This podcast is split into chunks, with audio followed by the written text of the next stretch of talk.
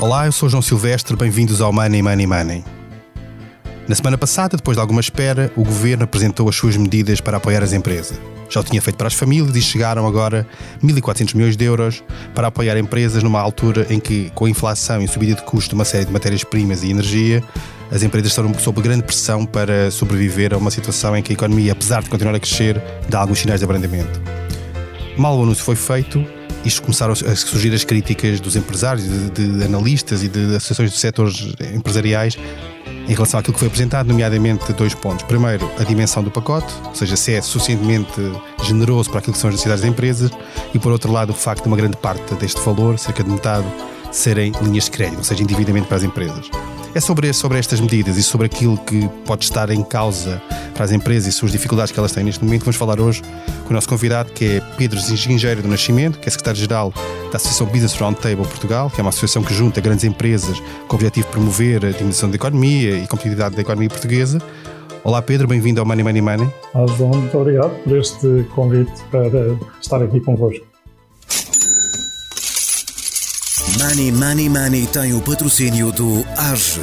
Abra uma conta AGE Júnior e ganhe uma tela Dreambooks personalizada. Conta até aos 12 anos e mínimo de abertura de 25 euros. Adesões até 31 de outubro de 2022. Saiba mais em bpiage.pt. Banco BPI SA. Registrado junto do Banco de Portugal sob o número 10. Eu começava por lhe perguntar exatamente, antes de entrarmos no detalhe, se depois daquela espera que nós tivemos no verão, em que o governo eh, disse que iria, depois do verão, anunciar as tais medidas de apoio à economia, famílias e empresas, depois dessa espera toda, chegou o pacote de apoio às empresas. Eh, foi era aquilo que estava à espera ou foi um bocadinho decepcionante? Eu acho que foi decepcionante para todos eh, e para nós decepcionante, sobretudo uh, por dois vetores ou duas ordens de razão. O primeiro é, uh, mas o, todos eles, aliás, muito ligados ao mesmo ponto, que é não resolve nem os problemas das empresas, nem os problemas do país. Uh, e não resolve porque, em primeiro lugar, trata o, a situação que estamos a viver como se fosse uma situação pontual, quando nós acreditamos que existem pelo menos três situações, uh, que, que, três características desta situação que são mais uh, estruturais do que apenas pontuais. E nesse sentido, o que o país precisa é de continuar enfocado nas alterações estruturais que resolvem os seus, as suas limitações, os custos de contexto do lado do Estado, uh, a penalização do sucesso e a falta de escala que o nosso tecido empresarial tem e, que, e que a nossa força de trabalho depois também se ressente por isso.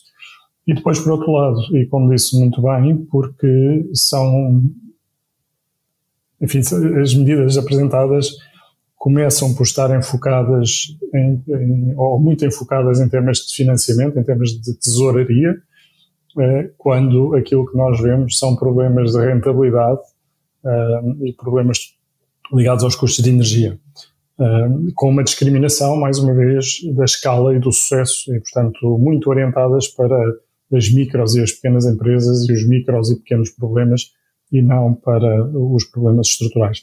E, portanto, sim, uh, globalmente desiludidos com, com, este, com este pacote. Uma, uma das críticas que foi feita logo de imediato e que, que tem sido feita mais vezes é a questão de como dizia, tem muito a ver com a questão do financiamento e cerca de metade deste valor, portanto cerca de 700 milhões de euros, são linhas de crédito e, portanto, as empresas poderão aliviar parte das suas necessidades de tesouraria com estas linhas, a taxa de juros mais, mais favorável, em qualquer caso, será dívida e terão que pagar mais tarde. Isto ajuda ou, ou, ou nem sequer se, deveria ser por aqui a solução? Esse nem é o maior problema. Eh, de facto, o problema tem a ver com o enfoque mais pontual e não estrutural. Eh, porque se a dívida fosse, eh, se estes programas fossem disponibilizados para resolver os problemas eh, que nós vemos mais estruturais do país, então, apesar de tudo, a dívida mais barata seguramente ajuda. E nós temos, enfim, temos aqui quatro elementos mais, mais permanentes. O primeiro é, tem a ver com os custos do endividamento, com os custos da, da dívida. Eh, os juros eh, estão mais, estão mais elevados, vão continuar a crescer. Parece haver uma expectativa de que o, os 10 anos de exceção aos quase 10 anos de exceção que nós vivemos, de juros muito baixos ou, ou até negativos, eh, que sejam um novo normal e que, portanto, estejamos agora a viver um momento transitório para depois regressar a juros baixos. Eh, que é uma ilusão, olhando para aquilo que é o normal e a história, é uma ilusão, não? Começa, começa logo por é normal e é expectável que os juros sejam superiores àquilo que é a inflação. Uh, o target de inflação da zona euro continua a ser 2%. Historicamente, nas últimas duas décadas, uh, o mundo ocidental, a Europa e Portugal, beneficiámos imenso daquilo que se pode chamar o efeito China. Teve um efeito de deflação em toda a economia, não só nos produtos acabados, mas também nos produtos intermédios. A China é um forte produtor, temos todas as cadeias logísticas altamente integradas com a China. E, portanto, esse, esse fator que é outro, outro dos nossos trends mais, outra das nossas tendências mais, enfim, menos, menos pontuais e mais estratégicas que vemos, que é essa alteração do efeito China, que foi deflator, deflacionista nas últimas duas décadas, mas que nós bem vimos como é, o que é que aconteceu com o Covid, com as paragens das fábricas com as para, na China, com as paragens das cadeias logísticas, que criaram escassez eh, de, de produtos uh, semi-acabados, de produtos acabados, e isso encareceu. A China ainda não parou uh, com a política do zero Covid e com as paragens das fábricas e com as paragens da logística. E, portanto, isso está para ficar. Por outro lado, a política do mundo ocidental face à China, a geopolítica do mundo ocidental face à China, também se alterou um pouco. E há toda uma um enfoque na autonomia estratégica, como chamamos na Europa, e que nos Estados Unidos tem um nome diferente, mas também tem a ver com temas de segurança, que faz pensar em menos dependência da China e, portanto, uh, nearshoring. Agora, uh, nearshoring de certas atividades, se elas foram para a China porque lá eram mais eficientes e mais baratas. Aqui serão mais caras, de qualquer maneira. Aqui serão mais caras. Se vão ser mais caras, então vão também gerar aqui um tema de inflação. Isso vai gerar um tema de inflação, vai gerar um tema de taxa de juros. Não acredita naquilo que parece é o, é o cenário, por exemplo, do Banco Central Europeu e até alguns mercados, os mercados, os próprios mercados financeiros que estão a apontar, por exemplo, as taxas de juros em que haja na Euribor, que elas subam até ao próximo verão e a partir daí possam voltar a descer. Não acredita nesse cenário que a inflação poderá, em 2024, eventualmente estar novamente nos 2%? Mas mesmo que, mesmo que a taxa de inflação esteja nos 2% em 2024 e havendo um cenário, digamos, por simplicidade, 842, 8 este ano, 4 para o ano, 2 em 2024.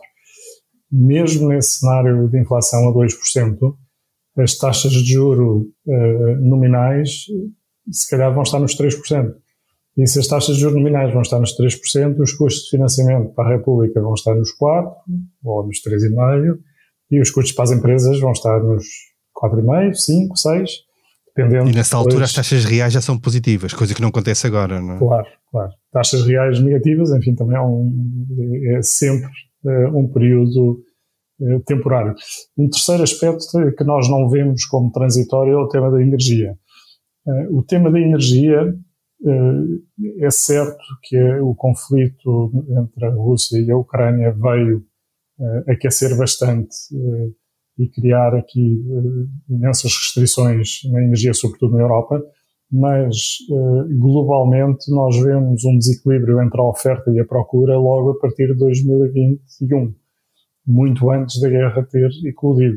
Portanto, essa tensão que tem a ver com a descarbonização e a falta de. tem a ver, por um lado, com a descarbonização uh, de, e as decisões de descarbonização acelerada de vários países e de várias empresas. Por outro lado, com a aceleração da procura, com a saída do Covid e o aumento da atividade económica. E, finalmente, uma redução da oferta de produtos energéticos de base carbónica que teve a ver com a realocação dos investimentos. Eh, os investidores olham a longo prazo e, portanto, a partir do momento que dizemos que daqui a 10 anos, daqui a 15 anos, daqui a 20 anos não vamos precisar de petróleo nem de gás natural, os investidores deixam de fazer investimentos em novas, nova capacidade.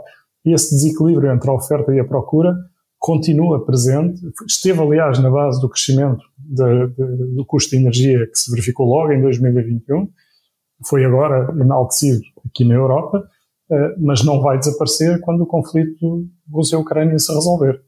Uh, e, portanto, é uma tensão que também vai levar 3, 4 anos. E, e depois, os, finalmente, os preços vão continuar altos, ainda, ainda que a inflação em si mesmo, a variação dos preços diminua, os preços continuarão altos bastante, bastante mais tempo. Altos, e, portanto, continuarão a pressionar uh, a indústria. Os custos das empresas. E os custos, e os custos das famílias também. Acho que esse é um outro aspecto relevante.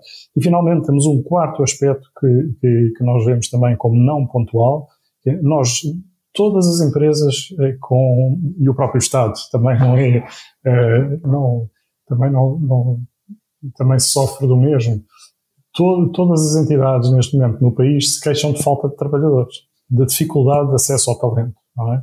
E nós, em Portugal, vivemos aquilo que temos chamado o inferno demográfico. Já não é um inverno demográfico. Nós tínhamos um inverno demográfico, mas isso era porque tínhamos menos crianças, tínhamos menos filhos e, portanto, a população estava a reduzir. Agora temos um inferno demográfico, porque ao inverno demográfico acrescemos a saída de jovens qualificados, a tal, eh, os tais jovens, mais, a tal geração mais qualificada de sempre, e que eh, desde, eh, mesmo depois do período Troika, e portanto os números de 2016, 2017, 2019, enfim, 20 e 21 são anos atípicos, mas de 16 a 19 nós perdemos 80 mil portugueses por ano dos quais 94% ou mais com a idade ativa e dos quais 35 eh, mil por ano com curso superior em média.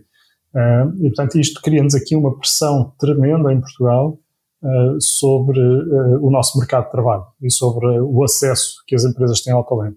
Portanto, com estes quatro fatores estruturais, nós esperávamos que do lado do governo houvessem, temos visto de facto um enfoque na parte dos juros e, portanto, temos aqui um pacote que tem uh, apoio ao financiamento uh, com juros mais baixos. Temos um enfoque muito grande na sustentabilidade e na estabilidade das contas públicas, que também ajudam a reduzir a percepção do risco do país. E, aliás, recentemente vimos isso reconhecido por duas agências de rating, o que é ótimo, porque reduz o prémio de risco do país e, portanto, reduz aquele diferencial. Para toda a gente, nós... aquela vantagem para todos, não? Exatamente, todos nós vamos ter que pagar. Portanto, isso são excelentes notícias e ainda bem que é assim. Mas depois, no enfoque da energia, Uh, enfim, o, o Sr. Ministro da Economia falou bastante no acelerar a transição energética, mas, uh, e é verdade que se tem feito algum esforço ao nível dos licenciamentos, mas continuamos a ter dificuldades, continuamos a, ter, a ser difícil passar do papel para as coisas concretas. O país tem que ser muito mais rápido em tomarem essas decisões e conseguirmos efetivamente ter impacto fazerem-se uh, as transições. E, portanto, esta aceleração da transição energética, aqui também esperávamos, o, o, o Sr. Ministro falou na existência de verbas do PRR para uh, ajudar. Um, é ótimo. Agora, mais uma vez, se essas verbas não chegarem rapidamente, significa, até podem ter um efeito negativo, que é aquelas empresas, hoje existe um incentivo financeiro gigante, um incentivo económico gigante para que as próprias empresas façam investimento em tecnologias de autoconsumo. Um, mas quando o Estado diz que vai ter fundos disponíveis, alguns empresários travam as decisões de investimento, porque apesar do económico, do, enfim, da, da, do, das contas serem já muito favoráveis, se alguém ainda por cima me vai me dar um, um subsídio, vai-me ainda melhorar as minhas contas. Isso pode atrasar o processo. Não? É? Isso pode atrasar, sobretudo quando vemos que o próprio governo pediu, uh, enfim, deu indicações à, à, à, Comissão Europeia que gostaria de ver um alargamento do prazo de execução do PRR. Ora, nós não podemos isso, atrasar o PRR, nós temos que o acelerar, temos que executar. Uh, e essa, essa uh, esse enfoque muito forte na necessidade de enfocar para termos impacto. Não basta fazer leis, não basta assinar despachos, é preciso tirá-los do papel e transformá-los em realidade. Esse é um enfoque que é muito importante e que nós gostaríamos de ver acontecer. Deixa-me perguntar uma coisa, em, em, termos de medidas concretas, o que, é, o que, é, que na vossa perspectiva deveria estar num pacote deste tipo? Tendo em conta, obviamente, que há questões de curto prazo e de, e de conjuntura imediata e depois há questões mais estruturais que, que demoraram mais tempo até a surtir efeito. Nós temos, enfim, temos, temos todas estas limitações que vimos, não é? Temos na parte do talento uh, necessidades ainda de qualificação e de requalificação de mão de obra e existem algumas medidas neste pacote que são interessantes. Uh, aliás, uma das medidas que, enquanto alguns uh, comentadores esperavam que houvesse, que houvesse uma nova versão do layoff, o que foi aqui apresentado foi uma versão de requalificação e, portanto, esperar que os trabalhadores sejam requalificados foi também apresentado um, um programa de qualificação em trabalhos verdes que o IFP irá lançar. Um, e nós aqui, enfim, ficamos bastante satisfeitos porque temos estado a trabalhar com o IFP precisamente na requalificação de pessoas empregadas e desempregadas, mas enfocado nas baixas qualificações e em dar-lhes qualificações técnicas para o futuro. E um dos laboratórios uh, que temos uh, precisamente uh, estado a trabalhar é este dos trabalhos verdes, de instaladores, técnicos instaladores de painéis fotovoltaicos, de bombas de calor e outros ligados aos renováveis, ligados à transição energética, mas também temas de business intelligence, de saúde, de agricultura, de vendas e outros. E, portanto, este é, um, é, é, de facto uma área que precisamos eh, e que, felizmente, está a começar a ser contemplada. Nós próprios temos uh, trabalhado bastante com a IFP nesse, nessa área. No lado das empresas, temos um problema uh, forte, que aliás existe também no lado do, do, das pessoas, de discriminação do sucesso. Nós continuamos a penalizar o sucesso em Portugal e isto é das piores coisas que podemos fazer ao país. Portanto, nós diabolizamos quem o trabalhador que se esforça uh, qualifica-se, consegue uma promoção e ganha mais, e fazemos com que isso seja mau, não é? É uma má história. Não é isso que queremos fazer para o país, não é esse o exemplo que gostávamos de dar às nossas, aos nossos filhos. Da mesma forma, nas empresas, diabolizamos o sucesso. E as grandes empresas são péssimas. São uma coisa horrível e pagam imensos impostos. Nós temos 0,5% das empresas geram 45% das receitas de IRC do país.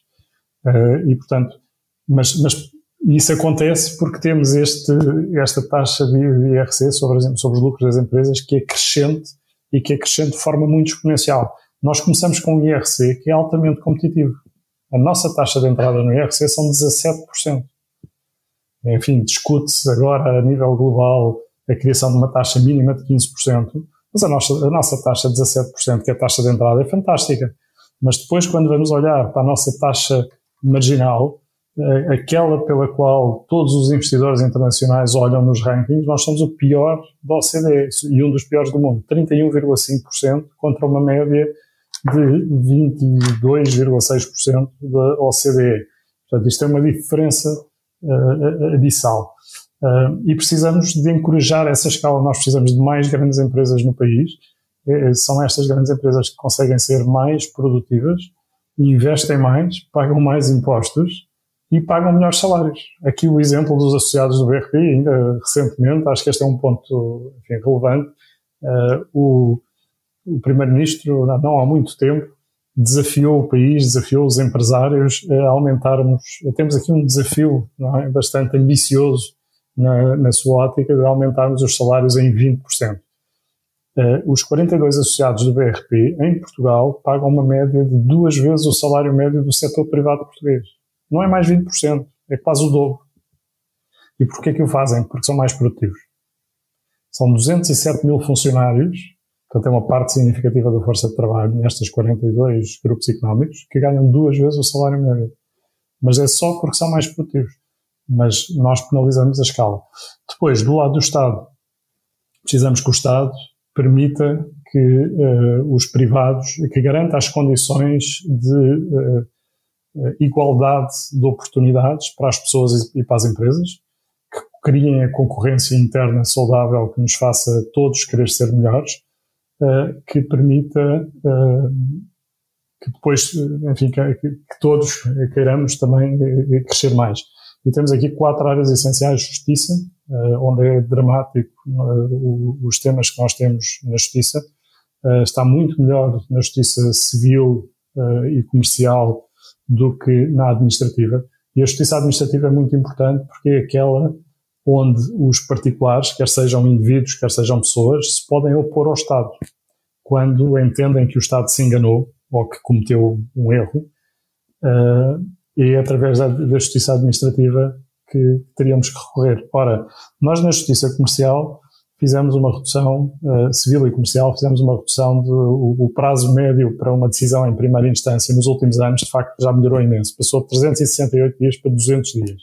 Portanto, conseguimos ter uma decisão em primeira instância de um processo entre privados, por exemplo, para um litígio comercial, ou num litígio civil em menos de um ano. Não parece mal. E de facto não compara mal do ponto de vista internacional. Já não podemos dizer que seja muito lenta. Agora, quando chegamos a estes uh, litígios entre o Estado e os particulares, levamos 845 dias para uma decisão em primeira instância e depois o Estado recorre sempre, porque sabe que pode recorrer e que isto vai levar mais tempo e que eventualmente o tempo conta a favor do Estado que não tem tempo, porque está cá para sempre, enquanto o privado está cá, enfim, temos a lei da vida. Uh, agora, 845 dias, que olhando aqui para a Espanha, são 338 dias. Portanto, em Espanha é quase três vezes mais rápido resolver um litígio com o Estado do que é com, com aqui em Portugal. Uh, e nós temos olhado para, para tentar perceber porque é que isto é assim. E, uh, enfim, não é pelo número de juízes. Nós temos 19 juízes, uh, 4 por 100 mil habitantes, os espanhóis têm 11,3. Portanto, não é uma questão do número de juízes, não é uma questão do número de recursos que estão afetos à justiça. Há aqui qualquer coisa que tem que ser resolvida. E é um tema muito essencial para que depois a economia possa ser célere. Licenciamento, fundamental também. Uh, e aqui, felizmente, o governo tem estado bastante aberto. Uh, o Primeiro-Ministro, aliás, tem falado bastante disto.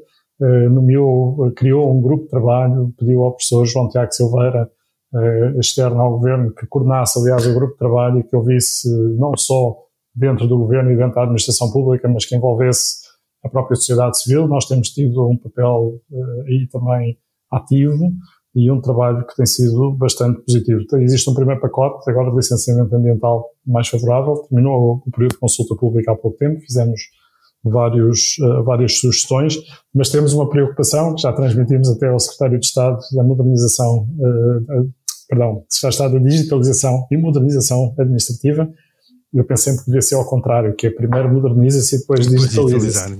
Quando se digitaliza antes de modernizar, depois aquilo às vezes não funciona muito bem. Mas o Sr. Secretário de Estado da Digitalização e Modernização Administrativa e aquilo que nós dissemos é isto é um excelente primeiro passo. Estamos, estamos muito contentes. Voltamos ao, ao ponto do é preciso agora fazer. E, portanto, a nossa preocupação é quando a lei for aprovada, Vamos ver se vai -se com alterações ao que resultou da consulta pública ou não, e se essas alterações são mais favoráveis ou não. Mas depois dela ser aprovada, quanto tempo até termos a sua efetivação na economia? Quanto tempo até, enfim, todos nós vimos e conhecemos histórias de leis, de despachos, de regulações que depois ficaram, uh, sei lá, ontem, em outra conferência, o Carlos Lobo referia que temos uma ótima lei de enquadramento orçamental de 2015, está aí à espera de entrar em execução. Foi só em 2015. Exato. Supostamente este ano será, terá em pleno, ou quase em pleno, não é? Vamos ver, não é? Deixa-me só perguntar-lhe uma coisa. Este, este, mas, desculpe só, João, que este é um ponto super relevante, que é, não basta fazer as leis, não basta fazer os despachos, e é mais importante ainda nestes, nestes temas do licenciamento, porque uh, envolvem muitas entidades. Estamos a falar muitas vezes não só do licenciamento da administração central, mas da administração regional e da administração local. E essa capacidade de transpor estas alterações que se pretendem para depois elas funcionarem efetivamente é fundamental para isto ter impacto, não é? E depois, finalmente, temos os temas da regulação e da fiscalidade, mas, mas eu tinha uma pergunta. Sim, falou aí há pouco da questão do, da subida dos salários, a tal política de rendimentos do governo, que, pelos vistos, neste ano em que a inflação está a ser alta e os salários andam a acompanhar, até vai ser um bocadinho contrariada, mas, mas pronto. Acha que a, a questão dos 20% de aumento de salário em, em, durante a legislatura destes quatro anos é, é uma proclamação ou pode ser algo que tem consistência e que pode acontecer na prática depois? Falando com os empresários, eh, eu diria que são poucos aqueles que gostam de pagar baixos salários. Toda a gente quer pagar bons salários e os melhores salários que consegue. Agora, tem que ser justos, tem que representar a produtividade, o valor do trabalho que está a ser entregue. E, portanto, esse, esse, esse, é um ponto, é um ponto uh, importante. Depois, todos também achamos que, existe, que os salários em Portugal, em geral, são baixos, porque Portugal, sendo um país de média dimensão, quer em termos de população, quer em termos de território, nós somos médios na Europa, só somos pequenos em PIB per capita. E, portanto, naquilo que são as condições que nós não conseguimos alterar, que é a dimensão da população e a dimensão do território, nós somos médios. Naquilo que depende do nosso trabalho e do nosso esforço, nós somos pequenos. Portanto, e essa é uma ambição que nós temos que mudar para o país e, nesse sentido, é louvar este pedido do Primeiro-Ministro de sermos mais ambiciosos. Agora, um, o, o, eu penso que quando ele referiu os 20%, fez também a nota de que esses 20% seria o que era necessário para equilibrar, para atingir o peso das remunerações no PIB que ele achava que era relevante. Em linha, em linha com a Europa, que os tais 48%. Não? É? Exato. Só que, entretanto, os dados mais recentes, que são de 2021, já mostram que Portugal já está, o peso das remunerações no PIB em Portugal em 2021 já foi acima da média europeia, já foi acima dos 48% do Primeiro-Ministro queria. Exato, embora aí por causa do efeito da pandemia, não é? Da, não, da queda do efeito, PIB. Não, não, é tanto, não foi o efeito da queda do PIB. 2021 já não tivemos, não é? Tivemos foi tivemos foi um efeito até do aumento da atividade económica e do pleno emprego. E um aumento das remunerações que resulta também do pleno emprego, não é? Isto quando o mercado de trabalho está muito quente é? e, e, esse efeito depois traduz-se também nas remunerações. Eh, e como é que viu esta, esta proposta, ou esta ideia que foi lançada agora esta semana pelo nosso Ministro da Economia, que falava numa descida do IRC? Ainda não se percebeu exatamente se está a falar como uma opinião dele, se é algo que vai acontecer já houve reações mais ou menos dúbias, quer do próprio, do próprio Ministro, quer do Ministro das Finanças. Ainda ainda há pouco ouvimos do Ministro das Finanças. Não se percebe muito bem o que é que vai acontecer. O que é, como é que viu isto? Acha que é um bom caminho baixar a taxa de IRC? É preferível aquela solução, por exemplo, que o ex-ministro falava também esta semana, de direcionar descidas de IRC para quem faça reinvestimento ou algo do género? Como é que viu tudo isto? João, isso é, um, é uma excelente pergunta. E eu gostava de voltar ao princípio que falar sobre o nosso sistema fiscal. E nós temos um sistema fiscal com três pecados capitais. Três. Não, não, não é só um, são logo três. O primeiro, já referi há pouco, e para nós é o mais importante, é, nós temos que ter um sistema que encoraje o crescimento das pessoas. É? E nós temos um sistema que penaliza o sucesso. Temos um sistema que, em nome da, da progressividade, uh, começa muito cedo e depois progride de forma muito rápida e, portanto, isso cria um desincentivo ao crescimento, quer das pessoas, quer uh, das empresas. Uh, das empresas, já falei há pouco, das pessoas, este exemplo do Primeiro-Ministro, nós fizemos umas contas com o salário médio dos portugueses no setor privado, 998 euros. Se subíssemos 20% do salário médio, uh, o Estado ficava com 51%. Isto ainda antes de entrarmos em conta com, com o IVA, não é? Porque então, entrando em conta com o IVA, o Estado ia ficar com 55% ou 56%. Uh, eh, e portanto, este, este é, o, é o tipo de Ficava com 51% do aumento que, desses do 20%. Aumento, é? uhum. Dos 20%. E portanto, nós estamos a pedir, não estamos a falar de ricos, não é? Estamos a falar de quem ganha 998 euros por mês. E nesses 998 euros por mês, o Estado fica com 51% do aumento. Seriam mais 200 euros, o Estado ficava com mais, mais de metade. E, portanto, temos um sistema que penaliza o sucesso e isto é totalmente contraditório. Parece que queremos que as pessoas e que as empresas não cresçam. Estamos contentes com o que temos. Não, nós temos é que ter ambição de ser maiores, de ser mais, mais ricos, de criar mais riqueza. Não é? E ser mais ricos não, não é uma coisa má, é criar mais riqueza. Depois distribuímos essa riqueza, mas temos ser, primeiro temos que ser mais ricos. O segundo é que é muito caro. Portanto, nós temos, penalizamos, primeiro penalizamos o sucesso, segundo, temos um sistema que é muito caro. E ele é muito caro, mais uma vez, no IRS e é muito caro no IRC. Um, o, IAX, o fiscal, o tax wedge, uh, do, do, em Portugal é 41,8% contra uma média de 34,6% no OCDE. Portanto, isto cria um desincentivo, de facto, ao trabalho, que é fantástico. Uh, no IRC, nós temos a pior taxa, já falámos disto, temos a pior taxa da OCDE. E uma das piores do mundo. É 31,5%. A média da OCDE é 22,9%. Nós, 31,5%, 22,9%. E depois o terceiro pecado de capital, que é o mais fantástico, é que temos um sistema hipercomplexo. E, portanto, quando nós falamos com o governo sobre o caro e os 31,5% no IRC, a resposta do governo normalmente é: mas isso é taxa nominal e essa não interessa para nada. A que interessa é a taxa efetiva. efetiva. E, a taxa, e a taxa efetiva não é assim tão má. E a verdade, a taxa efetiva não é a pior da Europa. É para aí a quarta ou a quinta pior da Europa. Portanto, enfim, já estamos um bocadinho melhor. Agora, porquê que isto é ainda pior? Quer dizer que nós temos a fama, mas nem sequer temos o proveito. Assim, em, bom português. Uh, e o que é que isto faz? Isto consegue-se através de imensas exceções, imensos benefícios. Aqui não é das taxas e taxinhas, mas é das regras e regrinhas, uh, que faz com que permite que quem conhece bem o sistema consiga baixar uh, para uma taxa efetiva bastante menor. Agora, o resultado é temos menos investimento estrangeiro e nacional porque olham para o nominal e assustam-se. Como temos menos investimento, temos menos concorrência. Como temos menos concorrência, temos menos competitividade e temos, sobretudo, depois maiores custos para todas as empresas e para o Estado. Temos custos de compliance para conseguir, temos custos de andar a tentar extrair estes benefícios, temos custos do lado da AT de andarem atrás das empresas e dos particulares para ver se não estão, uh, uh, enfim, aqui a cometer excessos na sua interpretação das regras e das regrinhas. Eh, e, portanto, estes são os três pecados capitais do nosso sistema. Ele penaliza o sucesso em vez de o incentivar, é caro e é muito complexo. E isto é o pior, nós temos que reduzir nos vários temas. Felizmente, o Ministério das Finanças tem estado, com, com o auxílio da Comissão Europeia e do FMI, no lado da complexidade, tem estado a olhar para os vários instrumentos e a tentar simplificar. Isso é uma boa notícia mas temos que ser muito, muito mais radicais, e isso era o que se esperaria. Fala-se muito de um choque fiscal, uh, e o choque fiscal se calhar tem que passar por estas coisas, que é, porquê que nós precisamos ter uma taxa de 31,5% se a taxa efetiva é menor? Porquê que não pomos uma taxa efetiva menor e tiramos todas as outras coisas? Queremos ser nós, eh, depois queremos dar uns incentivos para fazer isto, ou fazer aquilo, ou fazer aquilo outro.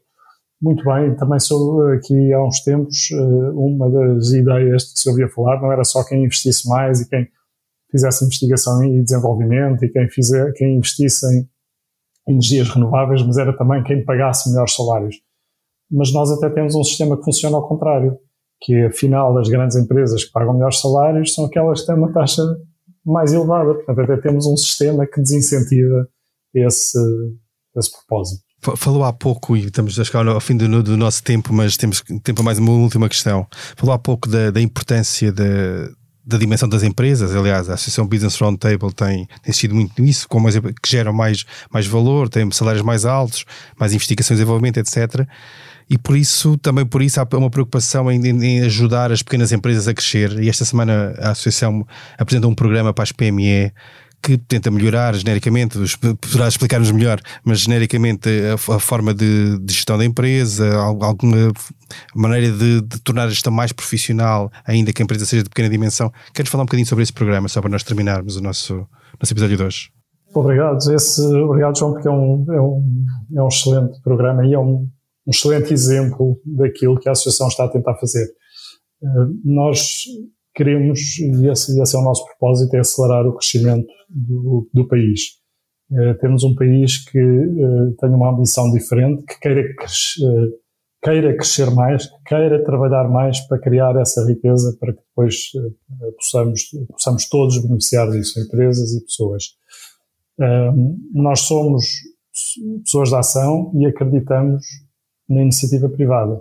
E, portanto, para cada um dos problemas que temos identificado, procuramos sempre ver o que é que nós próprios, o que é que os privados, o que é que as entidades particulares podem fazer de diferente que ainda não estejam a fazer, sem ter que pedir nada ao governo, sem ter que pedir alterações legislativas ou regulatórias ou o que seja. E, portanto, temos já aqui algumas iniciativas, lançámos na área das pessoas, no eixo das pessoas, onde estamos sobretudo preocupados com os temas de qualificação, de educação e de atração e retenção de talento para que os portugueses possam estar preparados para tirar uh, partido das oportunidades que já existem hoje e das de futuro. Lançámos um programa, ou juntámos a um programa que estava a dar os primeiros passos em Portugal, o Promove, uh, que, que, visa a requalificação das pessoas mais, com menos qualificações, portanto, já há pouco referi isso, e está, está já no terreno com laboratórios em várias áreas, vários tipos de empregos diferentes, a começar a formar, aliás, os primeiros alunos já formados, a, turma piloto, aquela onde experimentámos e aprendemos muito, até da colaboração com o IFP, com o IFP também foi uma experiência toda nova, porque o tipo de colaboração com as empresas foi muito diferente, mas os primeiros alunos, estava eu a dizer, estão agora precisamente já transicionar para os estágios remunerados nas empresas.